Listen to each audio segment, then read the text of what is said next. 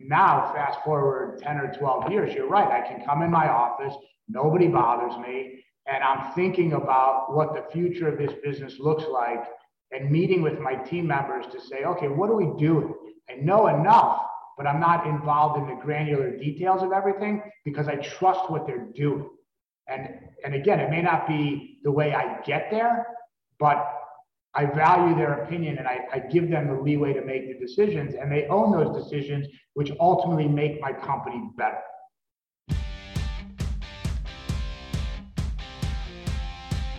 This is the Wealthy Contractor Podcast, brought to you by G4 Marketing. Interviews with today's top home improvement entrepreneurs about marketing, sales, money, mindset, and lifestyle. Now, here's your host, Brian Kaskavalciyan. Hey, everybody, welcome to another episode of the Wealthy Contractor Podcast. I'm here today with Scott Berman from Florida Window and Door, repeat guest. Always a great guest, lots to share. Scott, welcome. Thanks for Thank being you. here. Pleasure. And we don't really have anything specifically to talk about, but there is, as Scott just said, him and I never have a shortage of things to to talk about. So we're recording this October 12th. Scott just gave me some interesting information last week. The Florida finance, a weird finance company through the state, it's called Ygrene, apparently went, uh, is not funding deals anymore. Scott had a whole bunch of stuff out that had to be placed elsewhere. And what do you think happened there? I think it was a perfect storm of they were loaning money at one rate and interest rates have gone up dramatically and they were caught trying to sell their paper at a loss. And I think that they realized that they couldn't find anybody in the open market to buy it, and the bank pulled the line of credit, which eliminated a funding source. And I think, you know, as we discussed prior to getting on air, I believe this is just the beginning. I mean, I think you're going to see more and more of this as time goes on. So, just out of you know, just out of curiosity, why wouldn't they have just raised the rates? Why wouldn't they have just gone back to everybody and said, "Hey, the rate is now five or six because we're buying at three and a half. Well, I, I think that if you, I think we talked about this before, but I think that if you, this comes back to the backlog issue, which is companies can't get out of their backlog fast enough to respond to the changes in the economic environment. In this example, it's financing. In the other examples, it's you have a backlog and, and your, your material costs have gone up 20%. It's exactly the same story, just a different vertical in your business. Yeah. And it's just beginning. I mean, we continue to see this, you know, day in and day out, and the, and, and the challenges of it are, are happening every day. And it's just wild to watch, having been in this business for as long as we've been in it. The, the dynamics of it and, and the daily changes are tremendous. So, what are some of the things that you are kind of seeing or experiencing on the ground? Now, we're in Florida, so that might be a little different, but what are you seeing? Well, I would say to you that I, you know, COVID was challenging for everybody. I don't care what industry you're in. For us, particularly in the last 10 to 14 days, you know, we've lived with a hurricane through Fort Myers, which devastated, unfortunately, that market for us. And then shortly thereafter, probably three or four days, we get a finance company telling us they're going out of business. So these are pretty monumental events in the course of just a, a 10 to 14 day period. You know, the challenges just keep coming. And that's on top of all the other challenges that we face just doing business every day. Yeah. So, you know, what's funny is I didn't tell you this, but I'm in a group chat with a bunch of buddies. And you know that picture of the windows that you installed that kind of went viral? Yeah. So look at this was in our that picture. Here, I'll just show the picture. That picture actually ended up in a group chat with my buddies. Look at that. It's everywhere, that picture. Yeah, that's crazy, huh? So that's one of your that's one of your jobs. That picture shows you the benefits of impact windows. Yeah. That's pretty amazing, huh? It's amazing. Yeah, fucking incredible. All right. All right. So things are starting to shift a little bit. So you've got in your case Fort Myers, which was a really good market for you. It's a newer market, right? We've been open there for about, I think, two and a half to three years. Okay. Large market for us. Fortunately, you know, we didn't have any, we didn't have major damage at our facility. And obviously, all of our staff members and their families were safe, which is clearly the most important thing. Yeah. But you know, now we're navigating customers whose homes whose homes have been destroyed and they have windows on order. Other customers who want the windows but have other damage in their home and are waiting for insurance. We're navigating curfews and and all different things that would come from a storm. Long term, you know, it's going to be a huge business driver for us. In the near term, it's you know, every day is a little bit different and be patient. I will tell you that, you know, the governor and the, and the state of Florida have done an amazing job in terms of doing everything they can to clean that area up and get the roads and the lights and the electricity on. And, and it's, it's an amazing thing to watch and to witness and to, yeah. and to be a small part of. Yeah, so okay so well look so a lot of the stuff that we talk about particularly with you know profitability and and understanding your numbers and knowing your business and you obviously were prepared for something like this because in in your case just because of your size this is probably a seven figure event for you that you're going to have to navigate both with orders with commissions that have been paid out with marketing that's been paid out with you know there's a, there's some stuff you're going to have to clean up after this. Yeah. So we so again, this comes back to structure and what you know you teach and what what what I try to tell people. This comes back to the backbone of your business to be able to survive and respond to these type of events. So you know, there's a lot of things that go into it. You know, as an example, a customer who can't pay for the windows because their home is destroyed, you know, now we have to go, we have to file a notice with the insurance company to get paid by their insurance company. So you have to get involved with the legal aspects of this. You have to make concessions to the people whose homes are totally destroyed. But, but from my perspective, it's an interesting predicament because you have you have a fiduciary responsibility to protect your business. You can't take millions of dollars of losses in, in windows that were ordered that, that can't be used. And at the same time, you have to have a degree of sensitivity to what these people are going through and the, and the sheer loss that they've had. So it's a very fine line and, and it's evolving every day. And, and we have a team set aside on a daily basis to deal with these on a case by case basis because we just we want to be we, we want to have good customer service and, and good effort to respond to the needs of our customer. And at the same time, we have a business to protect. So yeah. it, it's a it's an interesting challenge and we'll survive it, but it's something that I candidly didn't really expect. Yeah. Well, yeah. So you just said something really good and it it's you said backbone of the business and you know you're going to be a speaker at accelerate again this year you killed it or next year i should say in february which coincidentally is going to be in fort myers we've reached out to the hotel they're all fine they're housing the not emergency worker but workers. yeah. yeah. Downtown is like opening up slowly and by february everything should be should be good. But you're you're going to be there and and i've asked every speaker to talk about you're calling it backbone of the business. I'm calling it what are the things that we need to do as business owners in order to build a business to create a business that even if things shift in the economy which we know it's going to we're still going to come out strong we're going to thrive. And so what are some of those what are some of those things? When you think about the backbone of a business of in this business in particular what are some of those things that you think about? I think it all comes down to the formality of the process.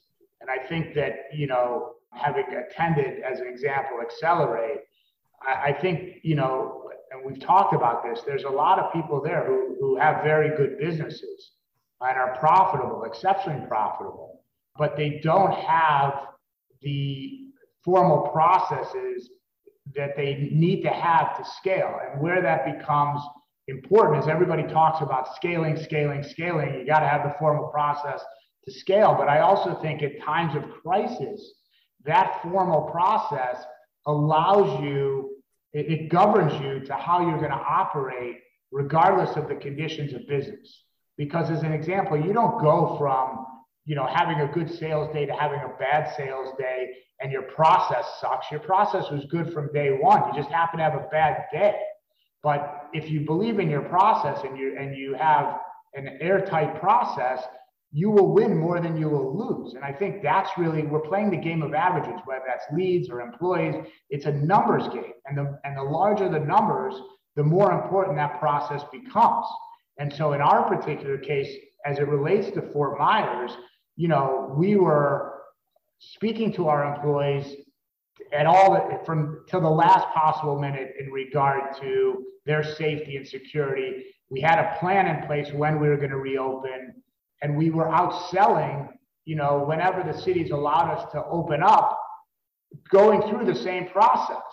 And, and all we really did was modify our presentation a little bit to say, look, utilize financing while you wait for your insurance proceeds to come. So don't wait to hold your order. You don't give me any money, sign the documents, and at least we can start your order so you can get ahead of the backlog. That or ahead of the orders going forward.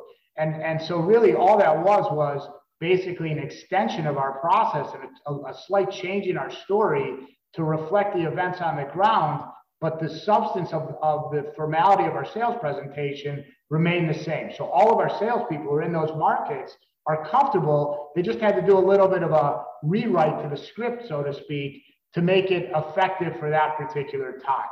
But the process is what allows you to, to deal with all the challenges that you have in your in your organization and, and, and even outside of your organization to be successful.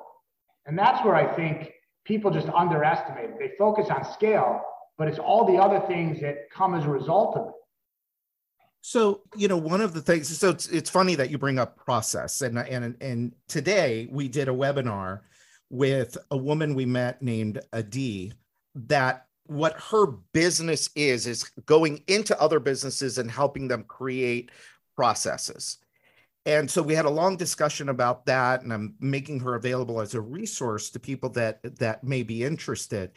But when we talk about process let's go back. I mean you know we look at your business today and you've got you know all these people and if you need something done you just you know send a message to somebody and it just gets done. But it wasn't always that way. 10 years ago, you were a small business. You were four or five million bucks, right?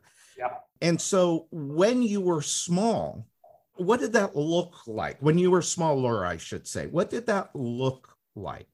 When I was small, I was the fireman. I mean, I basically was putting out every single fire, trying to sell windows, trying to satisfy customers, and doing everything. And I think the change in the change happened when I realized that I had a viable business and I could grow it. I had to first prove I had to do proof of concept first. And then when I and then I had to come take a step back and say, wait a second, I may lose sales because I still think I'm the best salesman, but I can grow my business in other areas to compensate for that loss of sales because I'm not the guy selling anymore. The reality of it is, if I put my ego aside, I realized that I really wasn't the best sales guy but I thought I was at the time. I thought I was the best installation manager. I realized I wasn't at the time. So you have to make, as a, in my mind, as a business person, you have to make that decision because you can't do everything as you grow. It's impossible. And the, and the other thing I would tell you is I had to also recognize, and it took a long time, that the more managers I have, I may not always agree with what they do, but I have to respect what they do in their process of making a decision. And while I may think it's wrong, I have to give them enough leeway to make that mistake. And if, if and in many cases it's not a mistake. In many cases they're right and I'm wrong. But I have to be prepared to relinquish that control and set my sight on growing the business and what I want to achieve, as opposed to worrying about every single thing that goes on here and that I can control. And so, and now fast forward 10 or 12 years, you're right. I can come in my office, nobody bothers me. And I'm thinking about what the future of this business looks like and meeting with my team members to say, okay, what are we doing? I know enough, but I'm not involved in the granular details of everything because I trust what they're doing. And, and again, it may not be the way I get there, but I value their opinion and I, I, give them the leeway to make the decisions and they own those decisions, which ultimately make my company better. You know, it's tough when you're there are certain points in the in the in the business where you have to change as the leader, as the owner, where you need new capabilities, you need new people and processes. And a, a big one that I see is I think this is coming out, especially it's going to come out now, I think in the next few months, is that balance between marketing and sales, where the last 18 months or so, leads have not, I haven't heard anybody talking about leads. Leads was not an issue. We had every other issue except except leads. And it's going to start to become I think it's going to start to become more and more of an issue. And so you got people that were taking these leads that were just coming in, uh, coming in, and you know, if their sales process was okay, they made a lot of sales, relatively speaking. But that's going to get harder. And so if you're that you know owner again back to, to when 10 years ago when you were saying okay i got to step away i got to step back here where do you put the focus how do you decide where to put the the focus on your your business. Let's start with that. Then i want to ask you something more specifically about marketing. Well i think you know you as the owner the, the most common thing i hear at, at your workshop was well i can't afford to hire this guy. Yeah. Like that, that's the that's the that's the you know prototypical wall of I, I just i can't do it. And my response to your question is hire the first person that you think you can find that is going to help you build your business and then build around that person. And what you're going to find is that person, if you hire the right person and he does a good job, you're going to have far less, um, you're going to require far less amount of time, your time, to deal with what he or she is dealing with. How do you then know it's the and find the next person? Yeah, but how do you know the right person? you don't know, but you have to take the risk. You have to take the risk. You, I met a, a you, you and I know somebody, super nice guy. He's at you know six, seven salesman, has a super successful business I've run into them, you know, three or four times over the last five years. And I, it's all, well, I'm looking for this guy. I'm looking for this guy. You, it's a numbers game. You can't think that you're going to hire somebody and you're going to hit it on the first, you're not going to hit a home run the first time. But what you may hit is a double. And then the next time you replace that, per, that person that you hired, you may get another double. So in essence, cumulatively, you get a home run because the first hire, the first time you hire the person, you may not realize what you need, but he's better than what you have, but he's not good enough for what you want. So it's a, it's a steady improvement. It's not, you're not going to go from a mile an hour to 100 miles an hour. You may go a mile to 20 to 40 to 100, but it's progressive steps. And, and you know, you know this better than anybody. There's no secret formula. Like you're not going to find somebody like me who's going to come into your business and tell you, go hire 50 people and these 50 people are going to be great. People, you said it before, people changes, your organization changes. So the guy who is good at 5 million may not be good at 10 million. The yeah. woman who is good at 10 may not be good at 20. Eventually, your organization will outgrow your management team. And it's your job to make sure that you continue to augment that management team with higher caliber people who are used to dealing with a higher volume or profile company because you need that intellectual capital. You can't, aff- and, and, and the last thing is you can't afford not to hire these people. So whether you have to raise your price 3% or take your con- the amount of contracts you divide, you, you do a year and divide it and then put a $20 surcharge on every contract to hire your sales manager, your controller, whatever position you're looking for, you do that because otherwise you're going down a road you're not going to be as successful as you could and you're not building value. You're making a living but you're not building value. Yeah. Builder Prime is changing the game for home improvement contractors. Imagine having everything you need to help your business grow in one place. CRM, estimating, marketing automation with SMS, production management software, and now call center dialer integration, all wrapped into one easy to use package. And it's never been easier to switch CRMs. Hundreds of contractors trust Builder Prime to grow their businesses with powerful reporting tools to see which leads are making money, which sales reps are the top performers, and where to optimize for the greatest impact. We're talking about winning more jobs, boosting productivity, and delighting your customers. Are you ready to fuel your business growth even faster without all the daily frustrations of your current tech stack? You owe it to yourself, your team, and your business to learn why everyone is switching over to Builder Prime, the only true does it all CRM for home improvement contractors head over to builderprime.com and request a personalized demo with an expert today. So, somebody was here yesterday with me, one of our mastermind members, and had a little bit of a struggle with this the last year or so with putting the right people in place and shifting things around. And, you know, next year he's, uh, we put a plan together for its growth but it's not huge. I mean, I think he's going to do like a million to a million three this year. We we we got him on a plan to do two point three ish. But in order for him to go there, one of the things that I told him was, "Hey, look, you know, you are kind of outsourcing marketing to these other people. You have one or two salespeople that are doing okay. You're going to have to."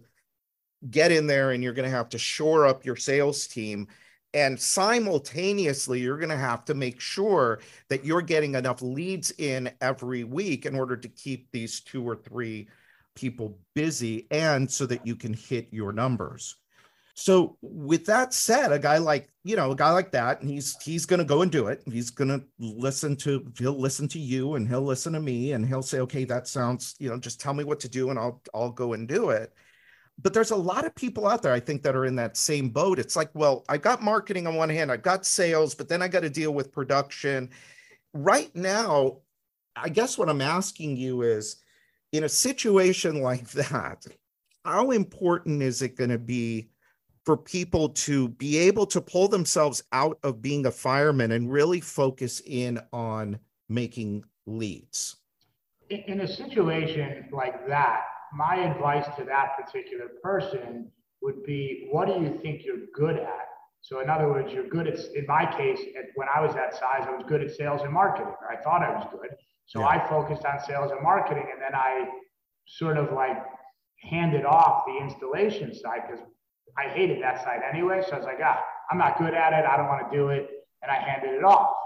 And I think that, you know, I remember those days when I would, I would be gone in my office by nine because I was running leads. And then I would come back at, you know, seven, eight o'clock at night or whatever it was and check how they were doing on installations. I think at that size, you have a responsibility and an obligation to do what you're good at because if, if you're not, you're not going to be successful. On the lead side, you know, obviously our business is, is reliant upon lead generation. So, as an example, going back, and I didn't do this and I wish I did. When I hired salesmen, I used to hear from everybody, you know, give the salesman only two leads a day. And I was giving them three. I should have given them two. And then I would have built my sales force faster because I didn't need as many leads. I only needed two instead of three. So it reduces your lead count by a third. And, in re- and, and now I know that it makes your salesman more effective on the two leads than the three. So it doesn't cost you anything and in fact, it, it, it adds not only sales, but then impacts your bottom line. But those are things that I learned over time. But if I could go back, those were the, those would be the first two or three things that I would change. So it's interesting because you know we we talk a lot about business is really sales and marketing. That's to me that's the core of any business. You can do those well, and if we look at the list, we look at the top 20. You're in the top 20 on the qualified remodeler top 500 list. Well, if you go through that list of, of people, and I know many of them, those are the best marketers. I mean, like some of the best marketers we have in the industry, even the top 100. you know, those are some of the best marketers we have in the industry. And I, I think that if you are not good at marketing, I think that that's potentially going to hurt you, especially coming into next year. I think that, again, the, the successful companies in this industry, in my experience, are the people who understand the value of a lead yeah. and the ability to acquire that lead at a reasonable cost. Yeah. And, and so I think that there's no secret to that. I think it's, you know, you go to an outside firm, you hire somebody or you, you do it yourself. But I also believe that those same top companies understand profitability, understand gross margin, yeah. understand the, the business and the ins and the outs and the back end because you don't get to those sizes without, I mean, the sizes now are, as you know, astronomical, billion right. dollar companies. You don't get to that size unless you really know your business. But on a $10 million business or $5 million, I think it's an issue of generating leads, but also being able to be efficient in the distribution of those leads so you can maximize the value if leads become tighter. You know, and, and that could, by the way, that could be as simple as paying your salesman a premium for a self-generated lead on a commission than a company lead. I mean, if everybody is rowing in the same direction, you're going to get more leads. And and yes, those people are the best and the brightest in our industry on that list, but there's no reason why a small company can't do the same thing. They may just have to be a little bit more cognizant of the cost and, and create a little bit of, of more ingenuity in terms of the lead engine. But leads are leads are going to dry up. I mean, I don't think anybody is suggesting, from what I can tell, that we're that leads are going to be as easy as what it was during COVID. And I think you know I've had multiple conversations with companies where this is more like 2018 than it is 2020 and 21. Yeah. And the, and the problem with that is that 2018 was normal and everyone got fat in 2020 and 2021 and thought it was so easy. And yeah. this is going to be where this is going to be where the people who are swimming naked are really going to be exposed because yeah. it's getting harder. It's not getting easier. Yeah. And that's what I, at least for the listeners here, the people that come to our events, my clients, I want to prevent that from happening as much as I can and hopefully provide them with the resources and the tools and the thinking that they need in order to weather any type of storm and again come out of it head. So you know again i keep bringing this up because you know scott and i were both broke at the same time. We didn't know each other you know 10 12 years ago. We've been through these you know we've been through these cycles. We know that things that go up they've got to come down.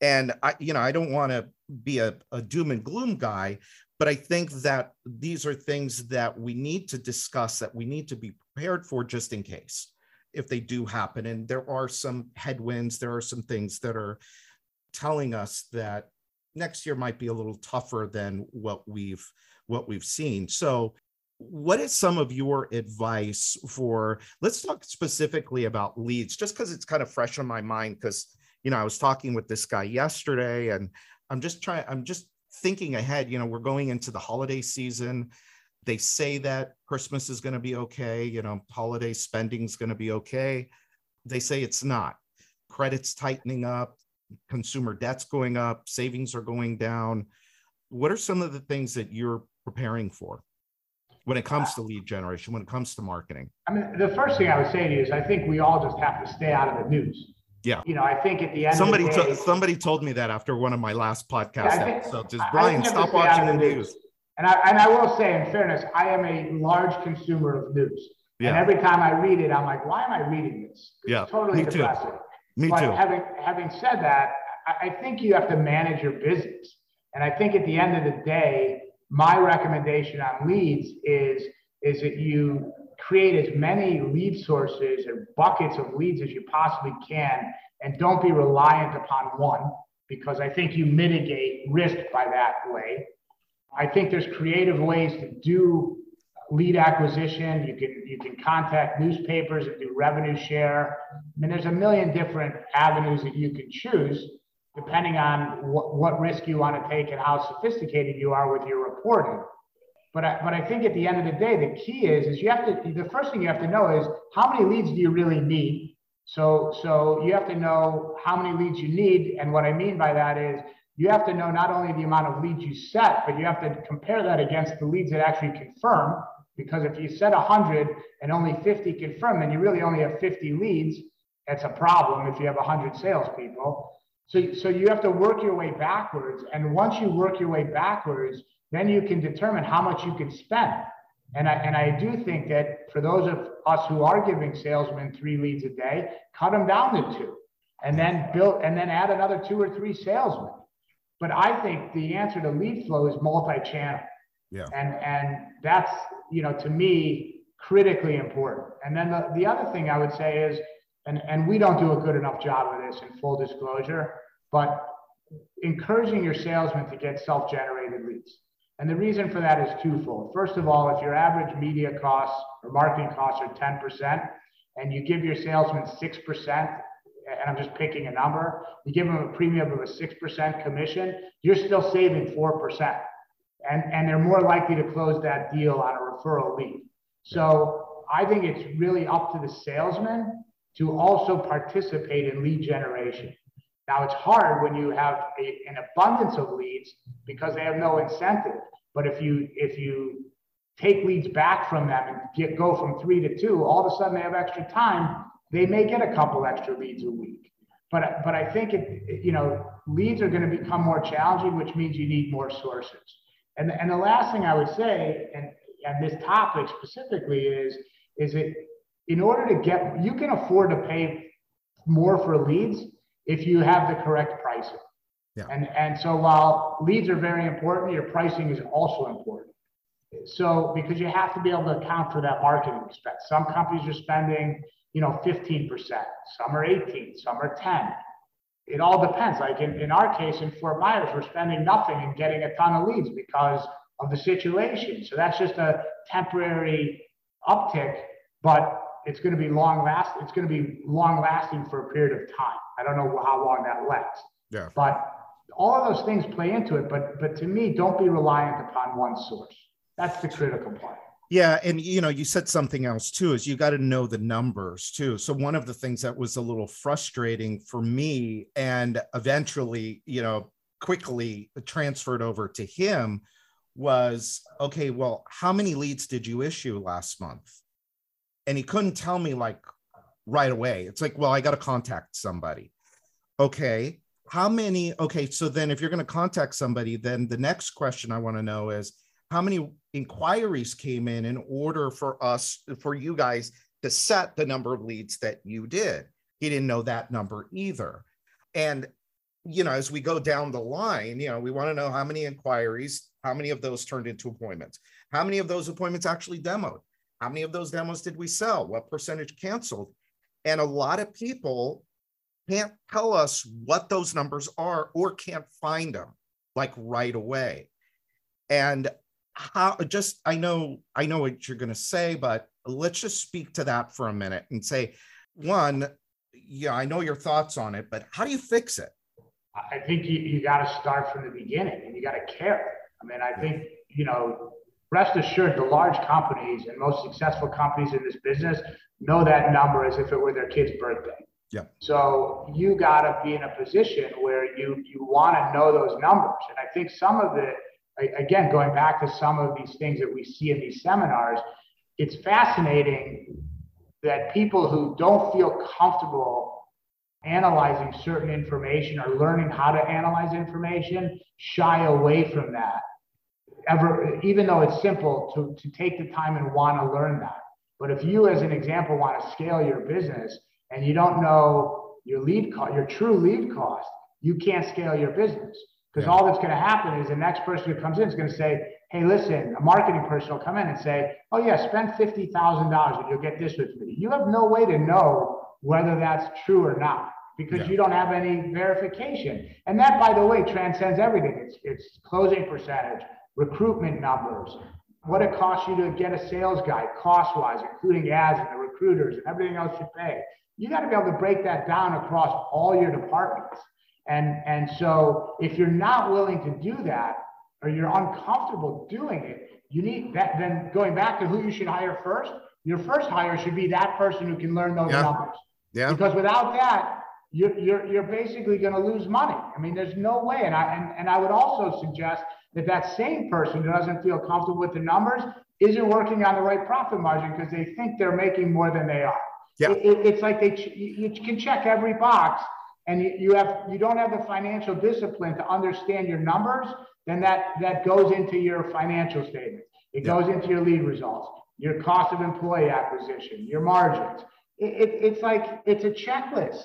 Yeah. And, it, and it's, and for me, it's disappointing to hear that because it's, we're not dealing in a business that necessarily requires sophisticated metrics or financial statements. It's like you take the amount of money you're spending on leads and you divide it by the leads you're getting, which are inquiries, and then you divide it again by the number of set appointments. And there's your number. It's like four Right. numbers. It's Yeah. basic math. You learned it in sixth grade. Right. Like, but you gotta you, you gotta want to learn it, and and that's where I just I, I'm fascinated because somebody will spend on a million dollars company you're spending you know a hundred thousand, a hundred and twenty thousand dollars in marketing roughly, and you're telling me you can't afford to hire somebody on the other Yeah. side, but you're willing to just throw the money away. Well, look, this person, yeah, this person in particular spending twelve thousand dollars a month, Yeah. and we had three different NSLI numbers because we're trying to plan. You know, I'm trying to help them develop a plan for next year. We had three different NSLI numbers, and it's like, well, which one? Right. You know, there's one that's I think it was 2,500. There was one that was 3,300 or something like that. And there was one that was 3,480. That number I remember because that was the best one. And it's like, dude, you know, we don't know. We don't with inaccurate information.